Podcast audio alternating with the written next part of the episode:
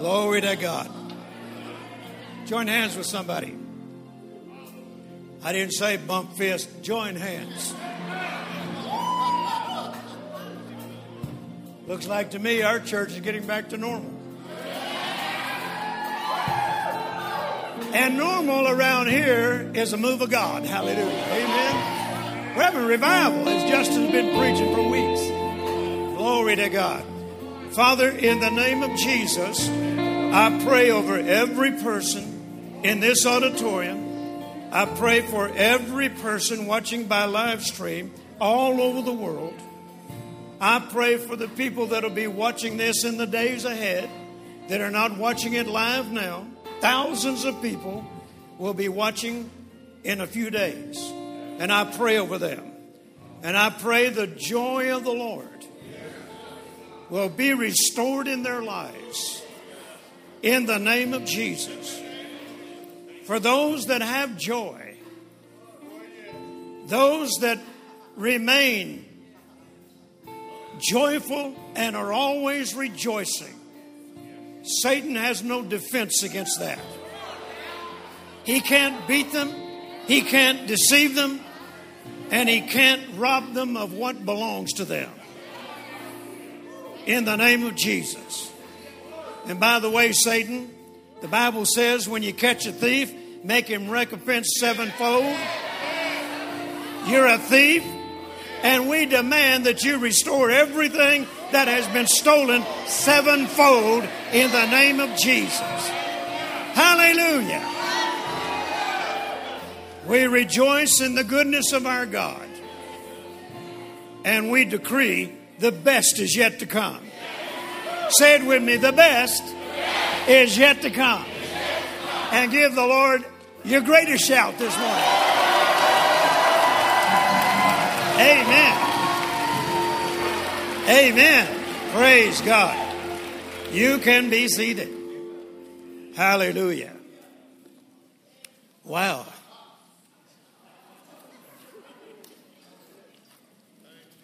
Like I heard somebody say one time,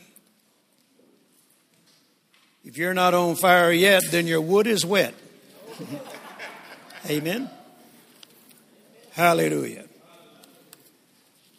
I want you to open your Bibles, first of all, this morning to Proverbs chapter 24. Proverbs chapter 24.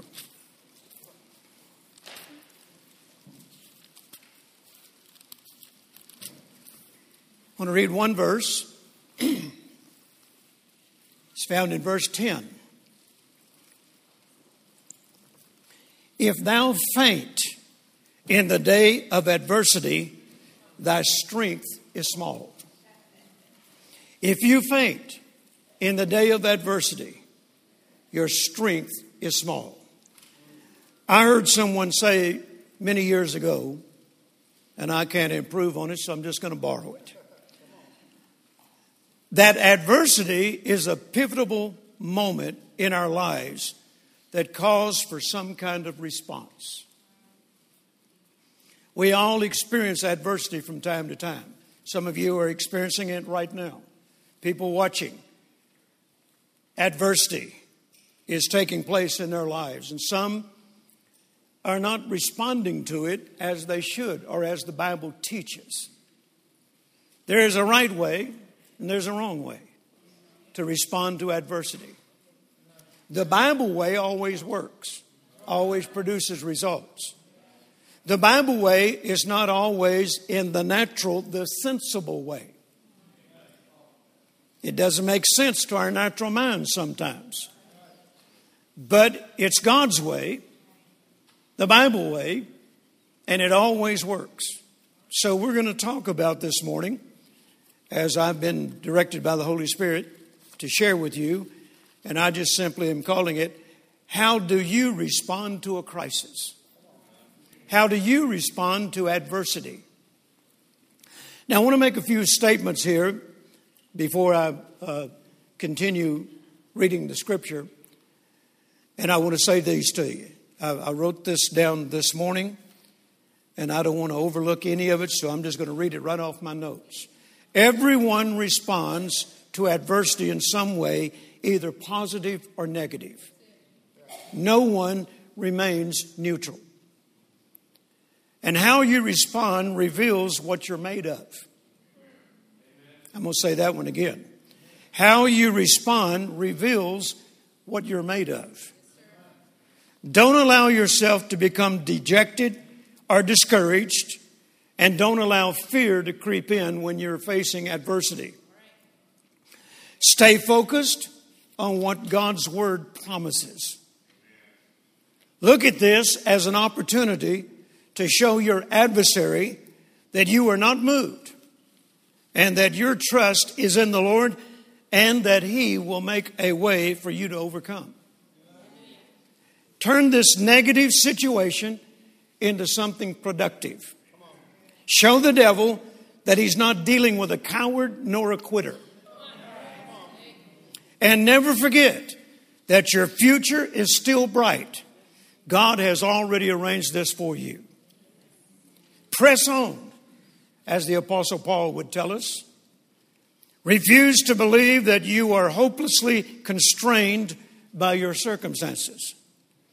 You can do all things through Christ who strengthens you, including overcoming what you're going through right now. You have the capacity for resilience. The Holy Spirit's in you will assist you to bounce back, no matter how severe your attack has been. Amen. I know most of you, and I'll take a little sidetrack here. I know most of you know that uh, I'm a boxing enthusiast. I love boxing. No, you don't understand. I love boxing. and I've had the privilege of going to many, many professional, very, some of which were called the fight of the decade uh, fights over the years. I don't go to them anymore. I just watch them on TV when they come on. But I used to go to them, and I used to have the opportunity to to be a mentor to some professional boxers, go to training camp with them. And uh, I just enjoy boxing. I like it. I, I like the skills, the technique. Uh, Terri, my daughter Terri, one time when she was just a little girl, now Jerriana watched boxing with me, but Terri, she would come in there, and, and when they were in a clinch, she'd say, Daddy, why are they hugging? I thought they didn't like each other. I said, Terri, go to your room. And I get into it. I don't, I don't just watch it, I help them. When it's over with, I need a rub down and a shower. I am absolutely worn out. I throw punches, I duck, I weave. I told Thomas, the hitman Hearns, one time. He came to a meeting I was doing in Detroit. I said, Hitman, you wouldn't have won that fight the other night if it hadn't been for me. I was helping you. And I'd like to have one of your belts. but my reason for bringing it up is I've been to many fights where someone got knocked down, almost knocked out, and kept getting back up. They just wouldn't accept defeat. And that's always uh, amazed me to see the resilience of some people. I told Evander Holyfield one time, uh, I, I, I, went to watch Evander train for the Olympics. Uh, Carol and I went to the Olympics, went to all the boxing matches, and watched Evander in those uh, Olympics. And then when he turned professional, if I had an opportunity, I'd go watch him fight.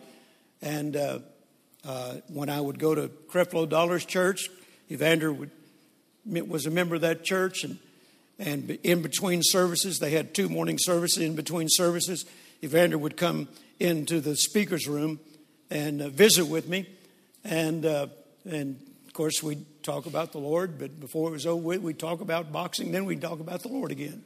And uh, I told him one time, I said, Evander, I've been watching boxing all my life. I go as far back as listening to it on radio with my dad when Joe Louis was fighting, when Sugar Ray Robinson was fighting, and, and the, the old time boxers. And uh, I said, and when they had the Friday night fights on television when I was a kid, Dad and I'd sit there every Friday night and watch those fights, and Dad and I both would be ducking and weaving, you know. And, and uh, I said, but I've never seen anybody that is more focused than you are when you come out of that dressing room. He is so focused. I mean, just determined that I'm going to win and nobody's going to take my belt away from me. And many times, if you ever watched it, and they show him coming out of the dressing room, you'll see his mouth moving. He's praying in tongues. Amen. He's praying in tongues. And, and, and that big fight, the first fight that he had with Mike Tyson, if any of you see it, if you remember, the song that was playing when he was walking to the ring is a song that's, the words are uh, uh, uh, about, I will dance like David danced. I will shout like David shouted. I don't know the name of it, but that's it. And that was playing. Thousands of people in that arena and hundreds of thousands watching on television. When the Spirit of the Lord comes on my life, I will dance like David danced. Now, who is going to beat a fighter singing that when he comes out? You know? but I've seen him get knocked down. In fact, one of the first fights that he fought in Atlanta, where he's from, as a professional, uh, he got knocked down in that fight in his own hometown. That's a bad place to fight to fight in your own hometown. But when when he got knocked down, and the guy looked like he was going to, you know, defeat Evander, but he just kept getting up. Resilience. Resilience. You know, people that don't even have the Holy Spirit know about resilience. Amen. And you and I are filled with the Holy Ghost. Amen. Amen. That we should never stay down. We might get knocked down from time to time, but we never stay down. Amen. For you and I to stay down is to just quit because there's no reason for it. Well, you don't know what I'm going through. Well, I may not know what you're going through, but I do know this. If you're full of the Holy Spirit, then it's never over until God says it's over. And God will never say it's over until you win. Can you say amen? Look at your neighbor and say, I've got Holy Ghost resilience. So, once again, you have the capacity for resilience. The Holy Spirit in you will assist you in bouncing back no matter what you are presently going through. Keep a positive mindset and a winner mentality. Look at your neighbor and say, Keep a positive mindset and a winner mentality. Say it again. Keep a positive mindset and a winner mentality. Constantly decree, according to 1 John chapter 5, verse 4, I am a world overcoming, overcomer, and nothing shall be impossible unto me. Say that with me. I am a world overcomer, and nothing shall be impossible unto me.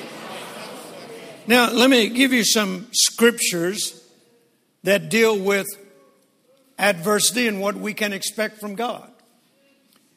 I'm not going to ask you to turn to them, I'll just read them to you. You might want to make a note of them, look them up yourself. Psalm, Psalm 94 13 from the message translation God will never walk away from his people, never desert his precious people. Rest assured that justice is on its way. Psalm 9 9. The Lord will be a refuge in times of trouble. The Passion Translation says he'll be a perfect hiding place. Verse 10 from the Passion Translation says, May everyone who knows your mercy keep putting their trust in you, for they can count on you for help no matter what. Hallelujah. That's a wonderful promise. Amen. Psalm 27, verse 1 and verse 3 from the message translation. With him on my side, I'm fearless. afraid of no one and nothing. When besieged, I'm calm as a baby. When all hell breaks loose, I'm collected and cool. Hallelujah. Look at somebody say, I'm cool. no, say, I'm cool. Psalm 34 17. The righteous cry, and the Lord heareth and delivereth them out of all their trouble. Psalm 46, verse 1 and 2 from the Passion Translation. God, you are, you're a proven help in time of trouble, more than enough and always available, so we will never fear. These are just a few verses talking about the promises of God to be with us and to comfort us and to deliver us in times of adversity. And obviously, there are many, many more, but the bottom line is God can be depended upon. Thank you for your enthusiasm. God can be depended upon. If we keep our eyes on Him, keep our eyes on His Word, stay in faith, then everything's going to turn out just right. Refuse to faint, refuse to give up, and refuse to quit. And then look at somebody and tell them this help is on its way. Believe me, I know because He's never let me down. And I've faced adversity just like you do, some of which you will never face because you're not responsible for what I'm responsible for. To whom much is given, much is required, the Bible says. But trust me, in 51 years, God has never let me down. Hallelujah. Now, I had to take a stand. And having done all to stand, I stood. And sometimes it wasn't easy. Sometimes I'd ask the Lord, What else do I need to do? And he'd say, Stand. I said, I'm doing that. What else? He said, Stand. Now you're scriptural. Having done all to stand, stand. I wanted to say, Often. Is there anybody else up there I'd like a second opinion? but I know you're not going to change God's mind nor His word. Having done all to stand. There was someone asked me just a few days ago on the phone. Um, I was, I was talking to this person. They said, My faith is weak. I'm, I've, I've been through so much, I just don't think I can take anymore. I said, Sir, and he was a friend of mine, I knew him well. I said, Sir, if you can't take anymore, then Jesus failed at Calvary. On. Amen. If you can't take anything the devil can dish out, then the blood of Jesus didn't work. The death and resurrection of Jesus didn't work, but it did. And you can take anything the devil can dish out. Amen. Now, what I was endeavoring to do was to stir him up. Like I remember years ago, there was a, a man up in Nebraska. Uh, we had gone up uh, I'm sorry, in Kansas. We'd gone up to do some meetings in this meeting in Kansas, and uh, uh, a man that had helped us arrange the meetings, he said, uh, I've invited the meanest, baddest man in this town to the meeting tonight. And uh, I said, What's he so bad and mean about? He said, Well, he's, he, he fights all the time, he gets drunk, he's in and out of jail all the time. He's just a bad man but I've invited him to come tonight. Well, he came and God saved, got filled with the Holy Spirit. And, and believed that he had been called to the ministry. Now, he was like the Apostle Paul, you know. He was like the Apostle Paul. Nobody wanted to be around him right away. You know, when Paul was still Saul of Tarsus before he got born again, there were some people wasn't sure that you know, it took in him because he's so mean, you know. And and this guy, he was mean, and uh, but he got born again, filled with the Holy Spirit, and he believed he's called to preach. So he said, "Can I call you every once in a while to get some advice?" I said, "Sure." So he'd call, and and uh, he'd been listening to one of back then it was tapes. He'd went listening to one of my tapes, and this is in the late seventies and he'd listen to Brother Copeland, listen to Brother Hagin, And boy, when I'd answer the phone, it sounded like all three of us all at one time. Just he just he just preaching everything he'd heard us say. And boy, he was fired up. You'd have to you'd have to put the phone way out here because he's shouting. I said, I believe you, man. I believe you. And then and then and then we'd hang up. And he'd do that quite often. And uh, he'd get excited. He had to he had to have an outlet. You know, he had to tell it, share it to somebody. Well, one day he called and he was crying. I said, Is this? And I called his name. He said, Yeah. I said, What's the matter with you? He said, It's not working, Brother Jerry. It's not working. I've done everything you said, Brother Copeland said, and Kenneth Hagin said, and it's not working. And oh, I just don't know what I'm going to do. I said, Well, boy, I was lied to about you. He said, What? I said, Well, before I met you, I was told you was the baddest man in town. Sound like a wimp to me. And I was glad he was in Kansas and I was in Fort Worth. you can say that over the phone, you know. I said, You sound like a wimp to me. He said, I am not a wimp. And boy, he started in confessing the word, and in a little while I had to put the phone way out here again. Boy, he got so fired up, praise God. Sometimes you just need to talk people into winning. I said, sometimes you just need to talk people into winning. Amen. I, I remember my dad, before he passed away, he, he'd had severe heart attacks as, as young as 50 years old. And we didn't even know it. We didn't know it was heart attacks. But later, uh, he had severe heart attack and and wasn't expected to live much longer. But I just knew it wasn't time for him to leave, and I wasn't going, I wasn't willing to let him go.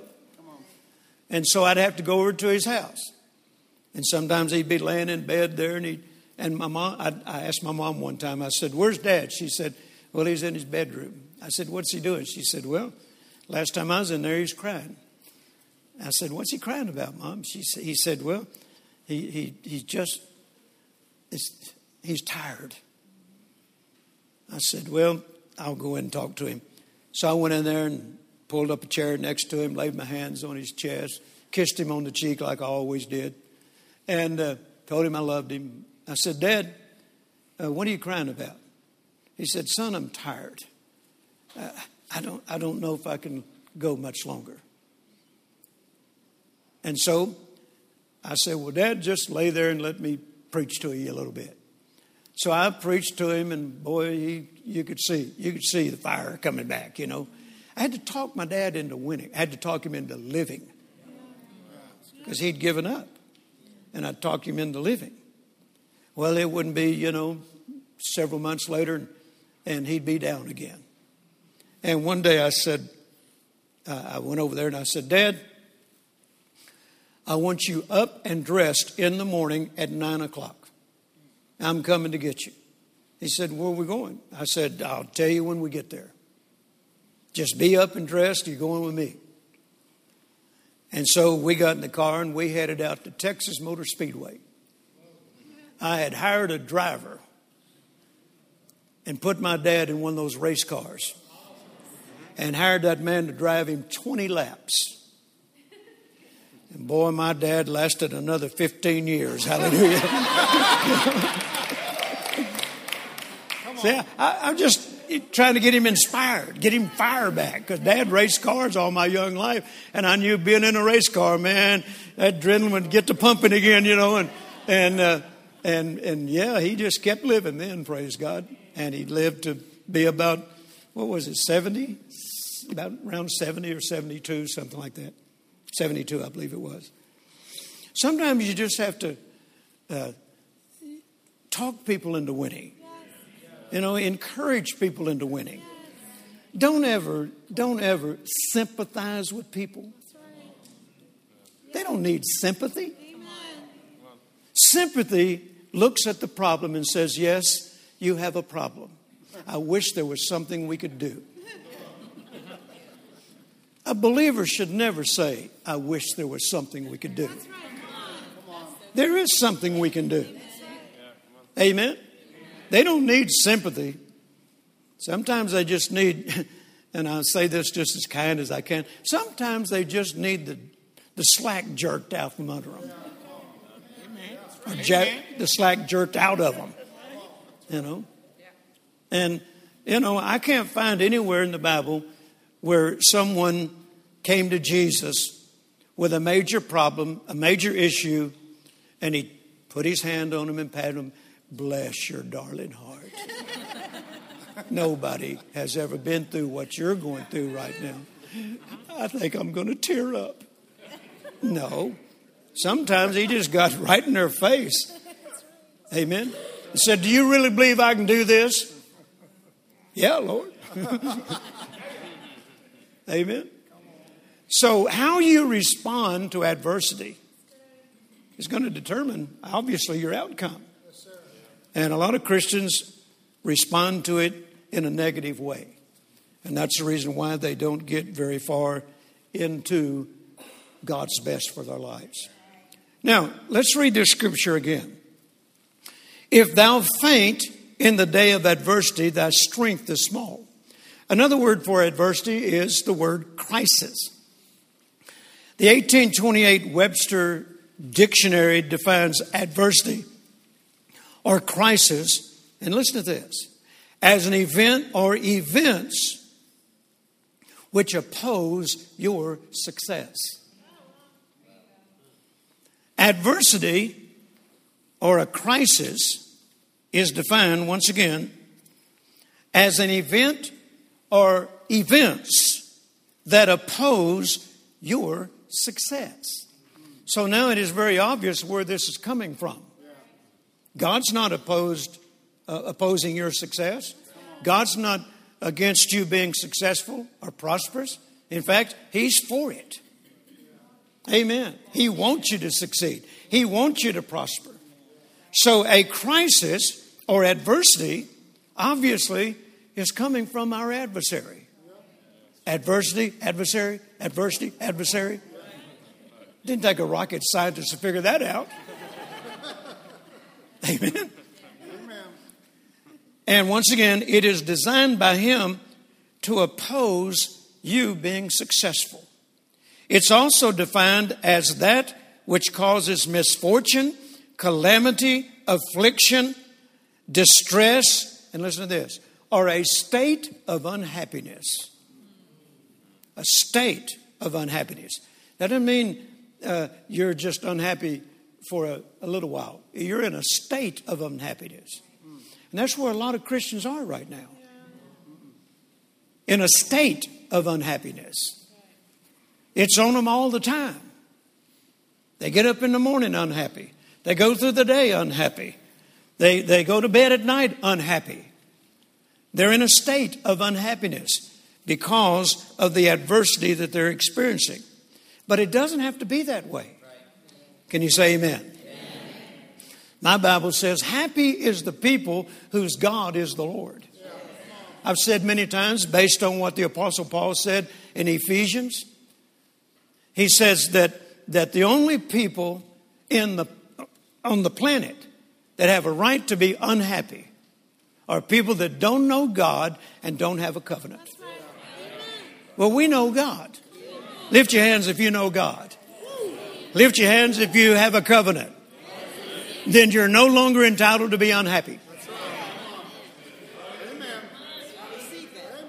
Put a smile on your face and say, Thanks, I needed that. Amen. Now, I think you would agree that this pandemic that we're experiencing here in our state, our nation, all over the world, would certainly come under these uh, definitions. They fit. And please understand, I am not endeavoring to make light of this pandemic because it is serious. It's taking lives. A lot of people are hurting because of it. A lot of people have lost their jobs. A lot of people are, are existing barely on what they've got left in savings. Some are even having to take their retirement funds and live on them. Some people are having to move, sell their homes and move into a rented home or, or something, and some people are even having to live in shelters. This is serious, and I'm not, I'm not making little of it. But if God did not provide a way for us to overcome it, then what kind of God would He be? My Bible says He's a good God. My Bible says He's not only good, but He's the author of good. What kind of God, I wouldn't serve Him, what kind of God would sit around in luxury and watch His people suffer? Amen? I mean, you have heard his gates are carved out of one pearl, streets are paved with gold. You ever read the description of the throne room? What kind of God would live in that kind of atmosphere and pay no attention when his children are suffering? It's not the God I serve. Amen. My God is a good God. Look at your neighbor say, My God is a good God. Now, is anyone interested in here today as to what the Bible says about how to face adversity? Anybody interested? Or would you rather watch CNN?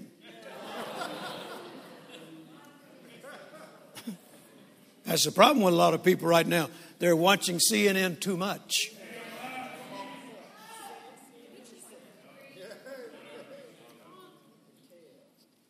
And I can't find anywhere in the Bible where it says faith cometh by hearing by CNN. No, faith does not come by watching CNN. Fear cometh, dread cometh, worry cometh.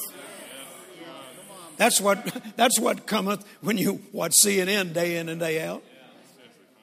Amen? I'm not watching that stuff.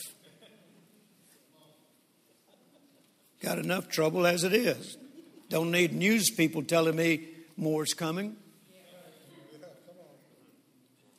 I'm depending on God. I'm trusting Him. Hallelujah. Somebody said, and how's that turning out for you, Brother Jerry? Oh, marvelous. Hallelujah. marvelous. Glory to God. Amen.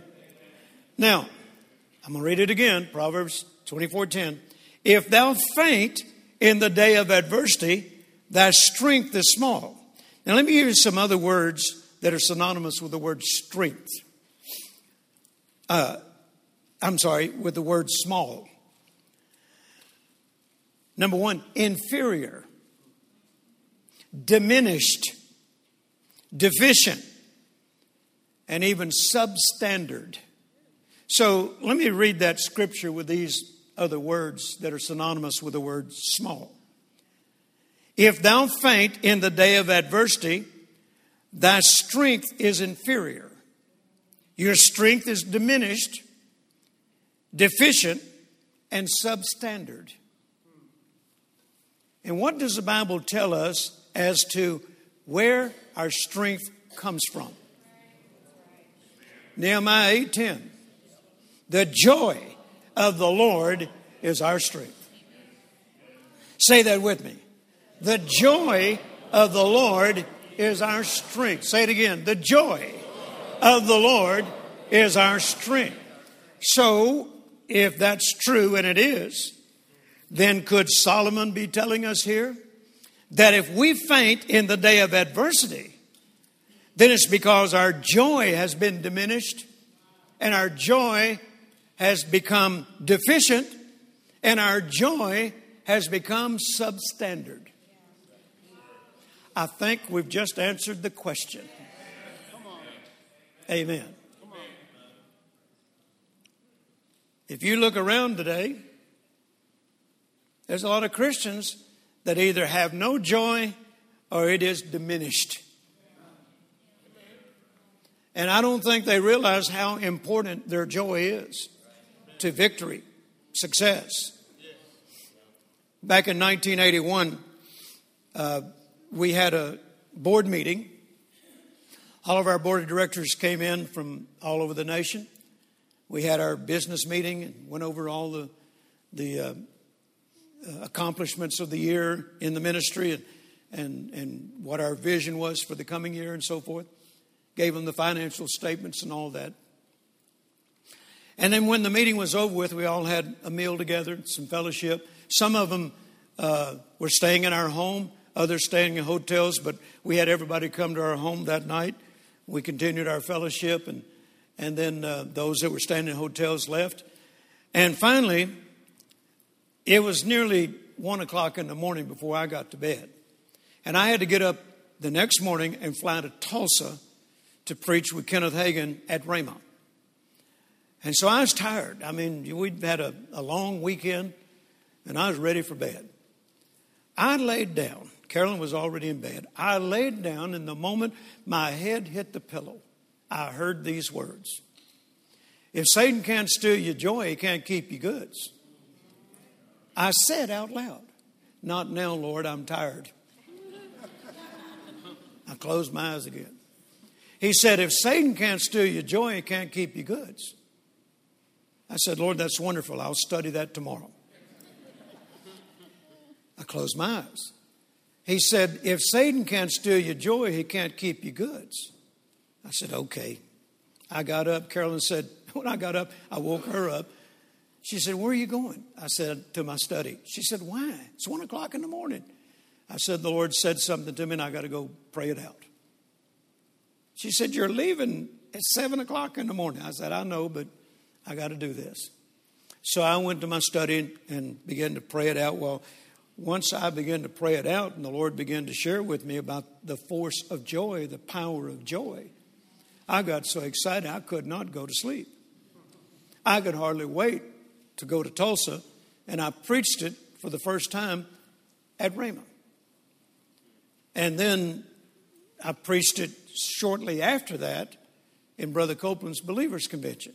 And I preached it every day about if Satan can't steal your joy, he can't keep your goods. And then from that, we put it in a, a little book. If Satan can't steal your joy, he can't keep your goods.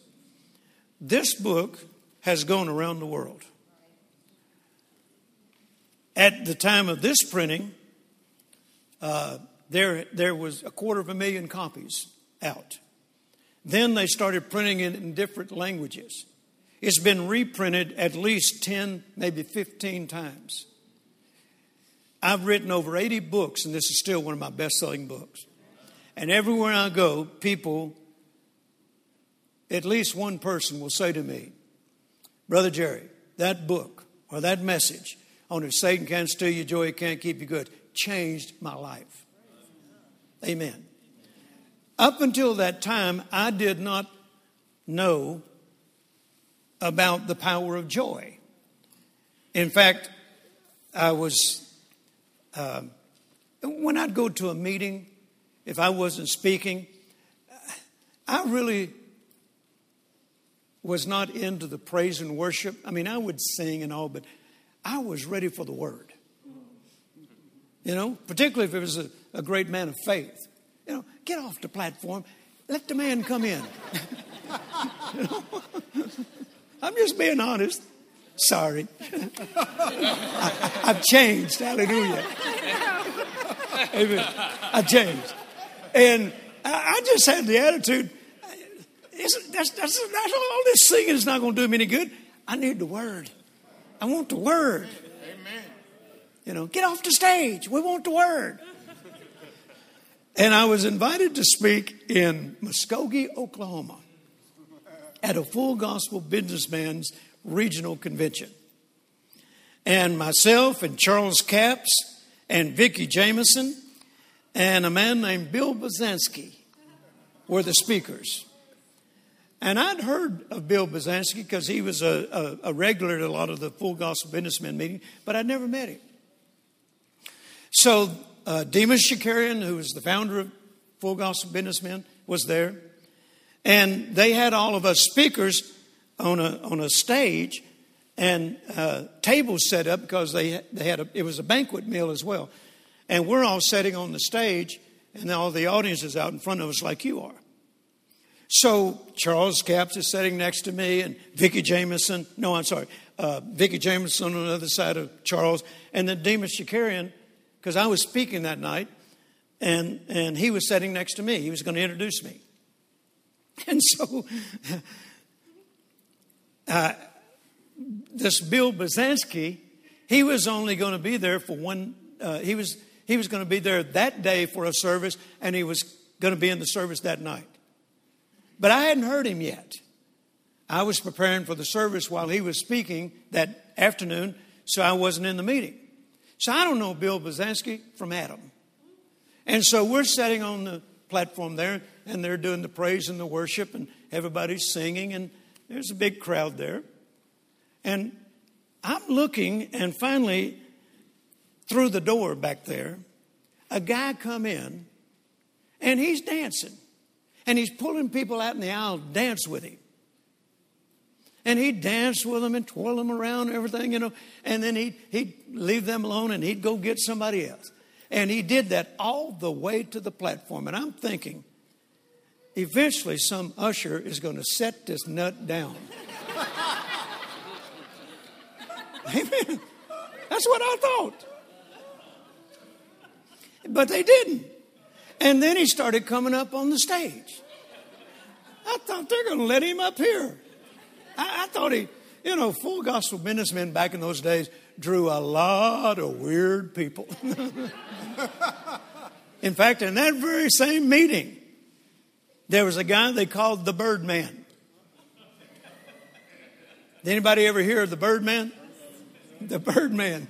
He, he would come to the full gospel businessmen's meetings and he would stand out in the streets and do songs in a bird tweet. In fact, that morning in our hotel, how many of you remember Russ Taff with the Imperials? Russ was working for me then. And I got up that morning to shave and shower. And when I got out of the shower, I was standing there in the mirror and I heard this bird outside singing the Star Spangled Banner. I called Russ. I said, You hear that bird? He said, Yeah. I said, He's, he's tweeting the Star Spangled Banner. I said, Russ, go catch that bird. We can make millions off of him. You know? So Russ went outside, and it was the Birdman. That's the first time we ever heard of the Birdman. And he would come into the full gospel businessmen meetings and Demos would get all over him because he just interrupt the whole meeting. And he'd come through there and he'd start whistling these crazy songs. And he'd sound just like a bird. And he did this all over the country. And Demos, he, in fact, Demos stood up that, that night and said, Birdman, I told you if you ever do this again, I'm not going to let you in another meeting. Now sit down and shut up.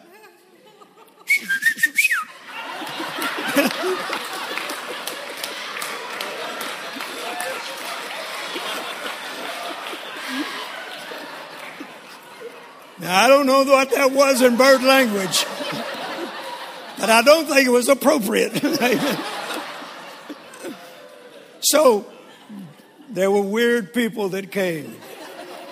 Flaky people would come. Ooh, you know. So I'm thinking this guy is one of those flakes. So he comes up on the stage. And the president of that chapter was sitting on the end. And the music is still playing and everything. And the president of that chapter is sitting on the end. And, and uh, this guy grabs his arm and starts dancing with him on the stage. Then he let go of him and he went to the next person. And he danced with them. And I'm kind of looking out the corner of my eye. and Charles Capps is next to me. Now, Charles was the most conservative guy you ever met in your life. He was born with a crew cut and he went to heaven with a crew cut. Charles used to say, I'm like God, I changeth not. Charles did not dance. Charles did not even sing. in fact, the first time Brother Copeland invited Phil Driscoll to a believers convention in Charlotte, North Carolina. Now, Phil had long hair, but he was bald on the front. I'll never forget what Charles said. Phil, if you're watching this, I'm sorry. but I got to tell it. When, when Brother Copeland introduced Phil and he come out there with that trumpet, and man, I'd never heard anybody play a trumpet like him. When he walked out there, though, Charles said, My God, look what the dogs drug in.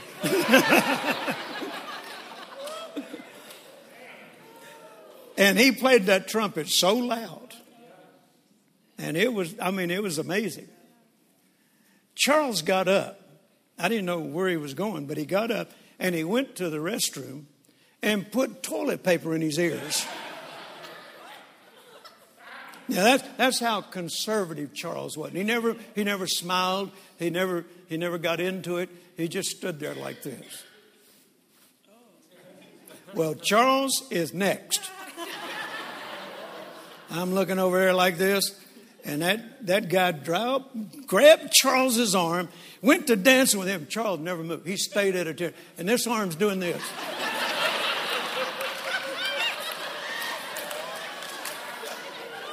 Charles never moved, just kept looking straight forward. Finally, the guy gave up on him, and now I'm next. I thought, oh man, there went my arm, you know. I thought, well, I don't want to, I don't want to look like a fool, you know, and and look like, you know, I'm not in with the program. So I danced with him, and much to my surprise, the joy of the Lord hit me. Turns out this nut was Bill Basansky. and Bill and I became closest of friends. Oh, we traveled together all over the world. Bill and Bee, his wife, we loved each other. We just we just had a marvelous time. And I told Bill, and I told it at his funeral, his homegoing. I said, Bill Basansky is responsible for Jerry Savelle having joy. He taught me the power of joy. And you couple joy and faith together, that's an unbeatable team. Amen. When you have the joy of the Lord and you're not afraid to express it. Amen. Come on. You have the joy of the Lord. Man, I've had the joy of the Lord hit me in meetings, and I dance like a wild man. Sometimes because I'm proud of my Cherokee heritage, I sound like a wild Indian. hey, mostly in my study, in you know my library, but boy, I get to dance around like a wild Indian. Hey, hey, oh. And I notice Brother Copeland does the same thing. Sometimes when we're together in meetings and we're in prayer together, he's over, hey, hey, hey, hey. Amen. I got joy today. Thank God. Thank God that Bill, Bill Basansky came into my life. I got joy. I got joy like a river. Hallelujah. And I'm not afraid to express it. Glory be to God. Come on, you need some joy today. Hallelujah. Glory to God. Amen. Now, once again, if thou faint in the day of adversity, you could say it this way it's because your joy is small. Because strength comes from joy. Amen. Your strength, your joy is small. It's been diminished. I like to tell the devil all the time, I still got my joy. Practice that. I still got my joy. Tell the devil, I still got my joy. Hallelujah. And sometimes, boy, I'm telling you, there, there came a time one time, a really serious attack on our ministry. And I wished I'd never written that book. Because, boy, I'm telling you, oh, he was after my joy. And he almost got it. But I was right in the middle of it. I, and I heard the Lord, I heard the Holy Spirit say on the inside of me, You better get a grip on this. If he steals your joy, it'll be easier to steal it the next time. Amen. You just can't let him steal your joy. Anybody like that book? Amen. Praise God. Hey. Now they, they tell me they brought a box of them over here. If you're if you've never read that book, you need to get a hold of it. It's life changing. All right, now you could say you can either respond to adversity the Bible way, or you can respond to it the way most people respond. And most people have already resolved in their minds there's no way I can overcome this. There's no way I can win. There's no way that I'll ever get over this. No, that's not the way believers think. That's not the way believers talk, or it shouldn't be. Amen. You might be thinking, but how can I maintain my joy in the midst of all of this? Well, let's let's look at what David had to say about it. Psalm 16, first of all. Psalm 16. I've got just a few more minutes here, unless I decide to just keep preaching till 6 o'clock tonight. no, I'm not going to do that. Some of you turned me off right then. All right, now, Psalm 16, verse 11 says, Thou wilt show me the path of life. In the present, in thy presence is fullness of joy. In thy presence is fullness of joy. And at thy right hand there are pleasures forevermore. Now, notice joy comes from being in the presence of God. Now, I want you to ask yourself right now. You don't have to say it out loud, but ask yourself right now. How much quality time over the last five, six months have I spent in the presence of God? Now, for some Christians, it'd be easier for them to answer, How much time have I spent in front of a television set? Listening to all the negative things. How much time have you truly spent in the presence of God? I've, I've told Carolyn, I said, you know, on the positive side, this has been the longest extended vacation I've had in 51 years. Because I've just recently started going back out again. And, uh, uh, and it's not that I haven't been busy. I mean, I've been making television broadcasts and doing a, a lot of other things. But we've, we have had the opportunity to spend a lot of time down at our river house. And uh, she'll get up and she'll find me in my study. I get up about six o'clock every morning and I'm in that study, studying the Word, being in the presence of God. And I've said jokingly, but almost true, I've got enough sermons to preach till 2025. Just in the last few months of, of things that the Lord has given me.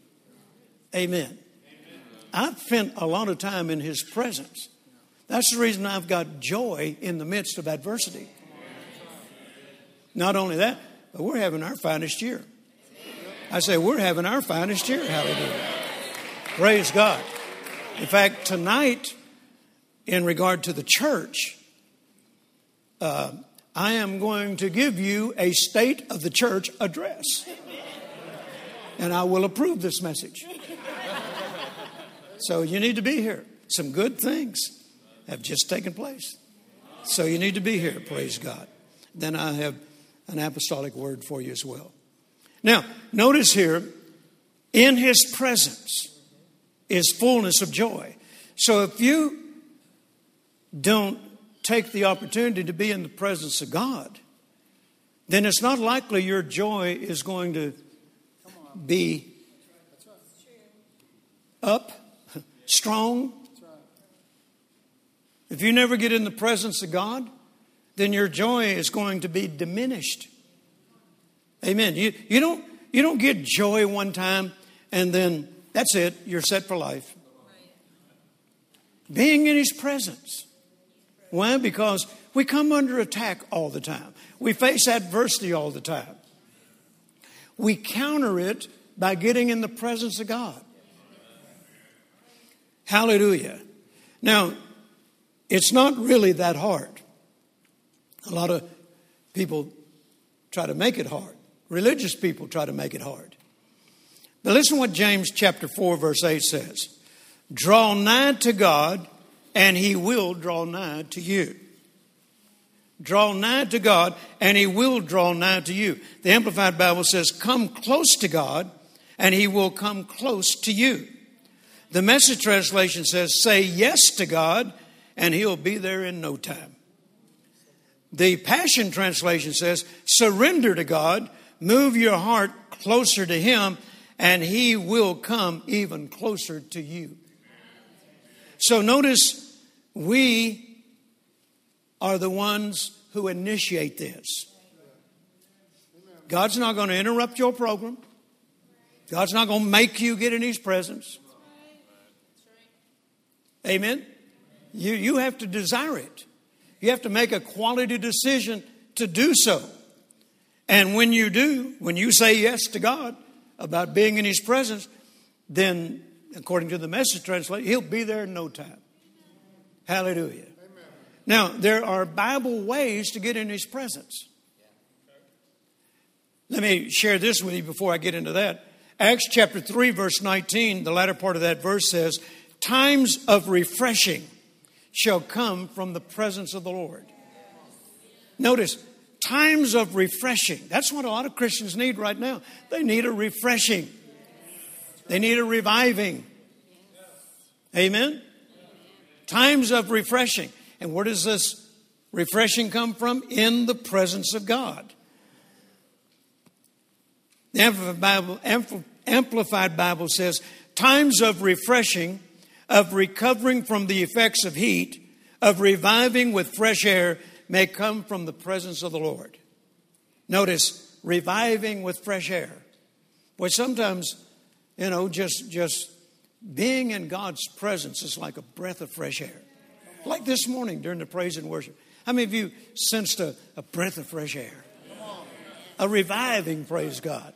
You know, while you were praising God, you weren't thinking about the adversity. Come on.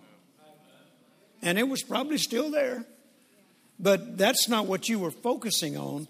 You were focusing on being in the presence of God. And you don't have to wait until you come to a church service. You can have church all by yourself. Amen. Man, I, I have it in my room every time I get ready to preach. And Tony and I were up in, where's that, Illinois? Up there where Tommy is? Iowa. Iowa. We, we'd flown up there to do a meeting, and he had invited a lot of churches to come, and boy, the place was packed out. We had a, a auditorium there, and they were packed out. We got up there, and the moment uh, we got in my room, uh, I got settled in my room, man, the presence of God came all over me. And it's two o'clock in the afternoon. I was so ready for that service. Oh man, it was so strong. It was tangible. I could feel it in my hands. And I'm walking around that room just rejoicing and praising God. I'm experiencing uh, a reviving, a refreshing, hallelujah.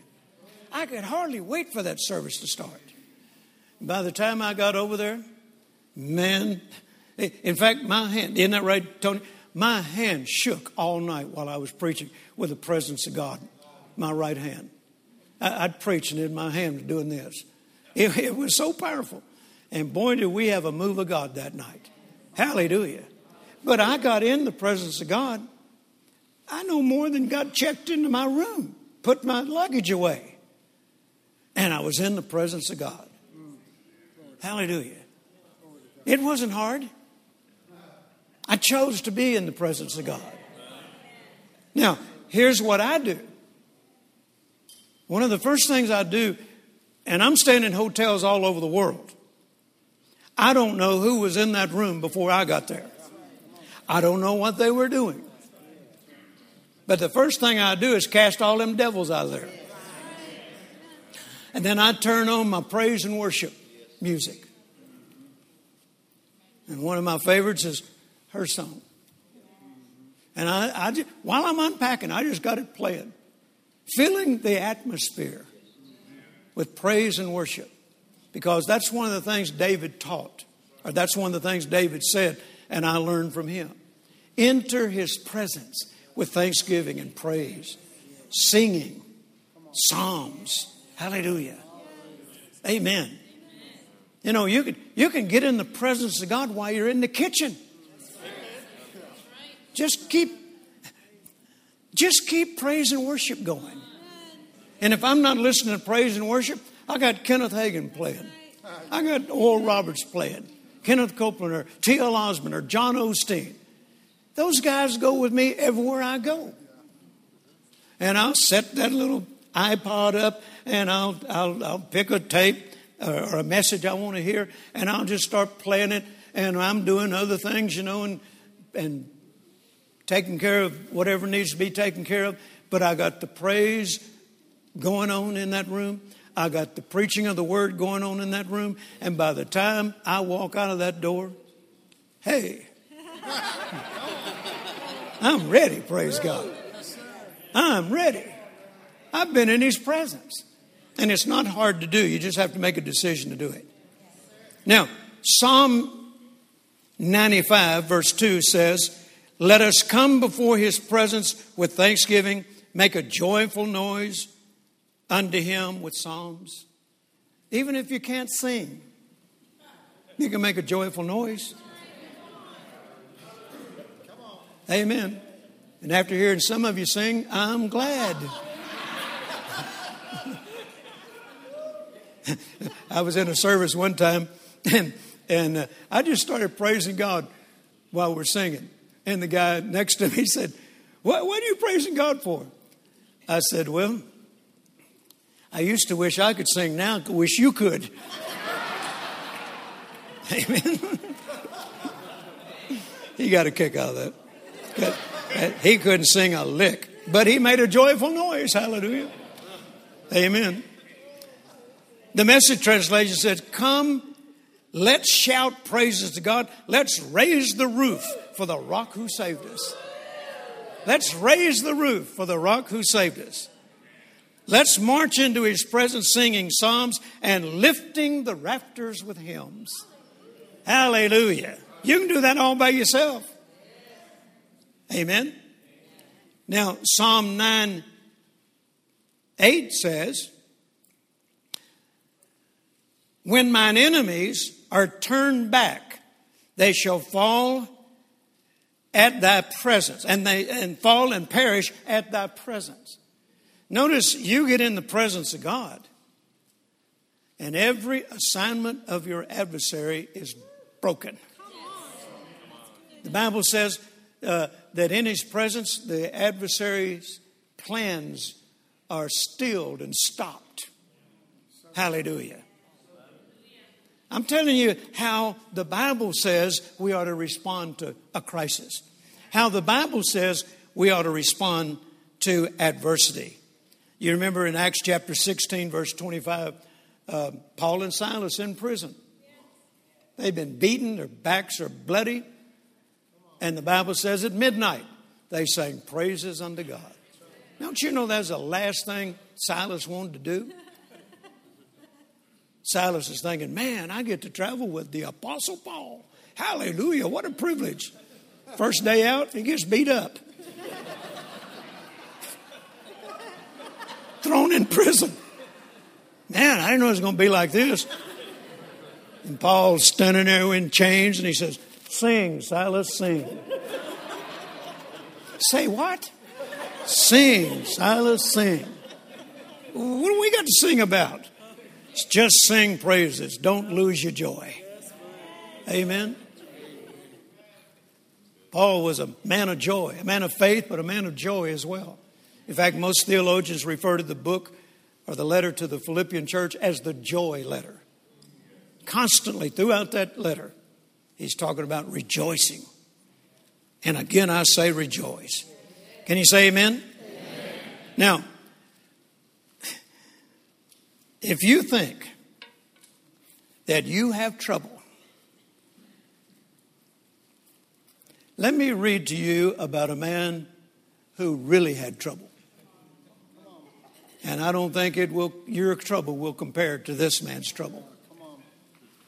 And I will show you how he responded to it, the Bible way. Habakkuk or Habakkuk chapter 3, verse 17 and 18. Listen to this. You got it up, up, up there? Okay, I'll read it to you. Although the fig tree shall not blossom, neither shall fruit be in the vines, the labor of the olive shall fail, the flock shall be cut off from the herd, and there shall be no herd in the stall. It's up there now.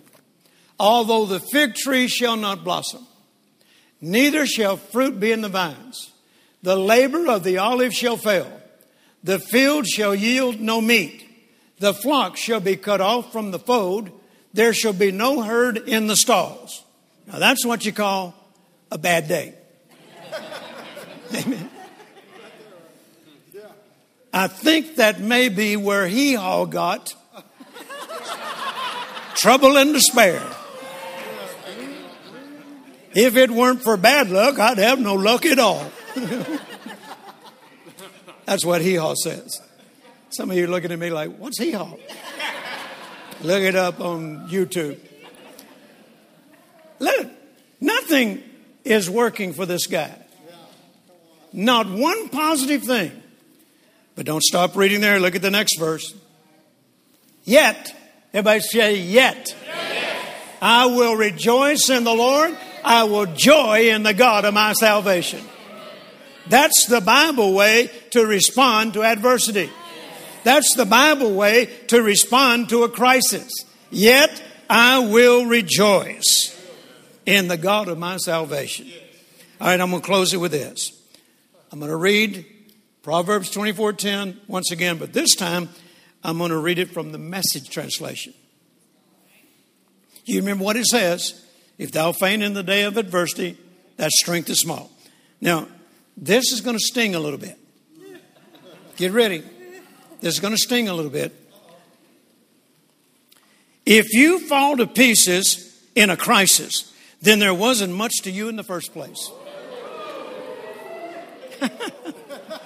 if you fall to pieces in a crisis, then there wasn't much to you in the first place. Say that again, Vic. My Lord. My, my, my. My Lord. All right, now, so while you're stinging, let me give you this one too. James chapter 1 and verse 2 and 3 from the message translation. You know that under pressure, your faith life is forced out into the open and shows its true colors. Your faith life is forced out into the open and shows its true colors. So, adversity, as we said at the beginning, has a way of revealing what you're made of. You respond the way the world responds, and there'll be agony and despair. you respond the way the Bible says, and there is victory. There is victory. No matter how severe the attack, there's always victory if you respond the way the Bible says to respond. Psalm 34 19, the Passion Translation says, Even when bad things happen to good and godly people, the Lord saves them and will not let them be defeated by what they're going through or what they're facing. And Philippians chapter 1 and verse 6 from the Message Translation There has never been the slightest doubt in my mind that the God who started this great work in you would keep at it and bring it to a flourishing finish. Look at your neighbor and say, That's where I'm headed. That sounds like supernatural increase to me, praise God. A flourishing finish. Can you say amen? amen? Don't let Satan deceive you into thinking there's no way out. That you cannot overcome this. You can. You can. Look at your neighbor and point to him and say, You can overcome this. Amen. Let's give the Lord a good shout of praise to him. Hallelujah. Hallelujah, hallelujah. Oh, I got I got one more last thing to share with you. I was watching Joe in the first service this morning, and I heard I heard the Lord say this. He was talking about choices. I heard the Lord say this Come daily into my presence, and I will give you the wisdom to make the right choices that will bring victory to you every time. Don't allow yourself to be limited by what you see in the natural. Look through the eyes of faith. Let my word be final authority, and I will make everything right. Dare to trust me, and I will cause you to succeed and to prosper regardless of your circumstances. This is still your time to experience supernatural increase beyond anything you've ever experienced before. So receive it and refuse to let it go. Hallelujah. You receive that? Praise God. Come on, stand to your feet if you will. Hallelujah. Father, I pray over every person in the building, watching my live stream, and I pray that they, everyone, will respond to the crisis to the adversity the Bible way. Because that's what you want them to do, and that's how success comes to them. Lift your hand and say, Lord, you can count on me, I'll do it. Amen and amen. Praise God.